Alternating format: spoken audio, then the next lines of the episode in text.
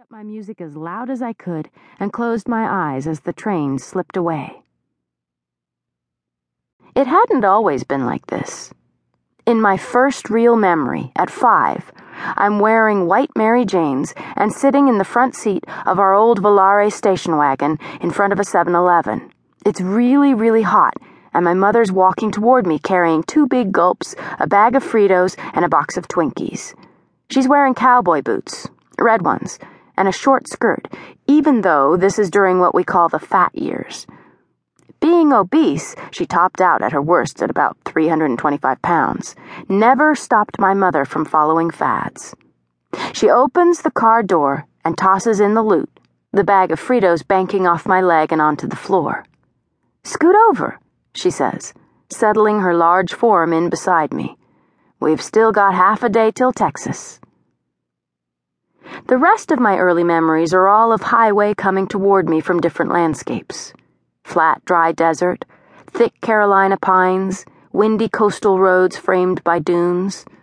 Only a few things stayed the same. My mother and I were both fat. It was usually not too far to the next place, and we were always together, us against the world. The last of our stops was Charlotte, North Carolina, three years ago. It's the longest I've ever stayed in any one school. It's also where my mother became Kiki Sparks. Before, she was just Catherine, college dropout and master of a million small talents. She'd pumped gas, peddled cemetery plots over the phone, sold Mary Kay cosmetics, even arranged appointments at an escort service.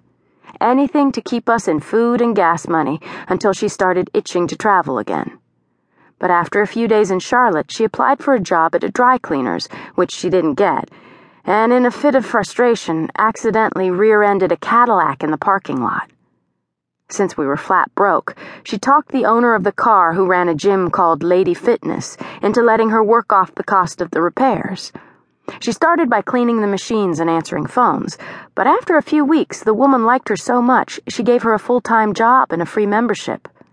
A week earlier, we'd been back to ketchup soup and ramen noodles, sleeping in the back of the car.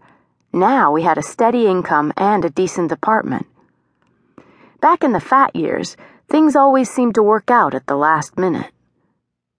My mom had been trying to lose weight all her life. At Lady Fitness, it actually started to happen. She'd always loved to dance, and she got hooked on aerobics, taking classes whenever she could fit them in. After a week or two, she started dragging me with her. It was kind of embarrassing. She was super enthusiastic, the one voice you could hear above all the rest. All 300 pounds of her touch stepping and heel toeing, clapping her hands and singing along to the music. The instructors, however, loved her. After a few months, one of them started helping her prepare for the certification test so she could teach her own classes. When she passed, she became the heaviest and most popular instructor in the history of Lady Fitness. She played the best music, knew all her students by name, and used the stories of our fat years to emphasize her message that anyone can do anything they set their mind to. By the time we'd been in Charlotte two years, my mother had lost 160 pounds, with me shedding 45 and a half right beside her. Catherine disappeared, along with the breakfasts of donuts and chocolate milk, our love handles, and our double chins, and Kiki was born. She loved her new, strong body, but for me, it was harder. Even though I'd been teased all my life, I'd always taken a small, strange comfort in my folds of fat, the fact that I could grab myself at the waist. The weight was like a force field, shielding me as I was plopped into one new school after another, food being my only comfort through the long afternoons while my mother was working. Now, almost 50 pounds lighter, I had nothing left to hide behind.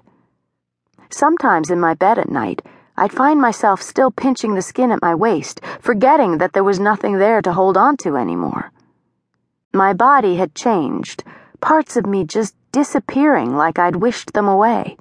I had cheekbones, muscles, a flat stomach, clear skin, just like my mother. But something was missing, something that made us different. I could build muscle.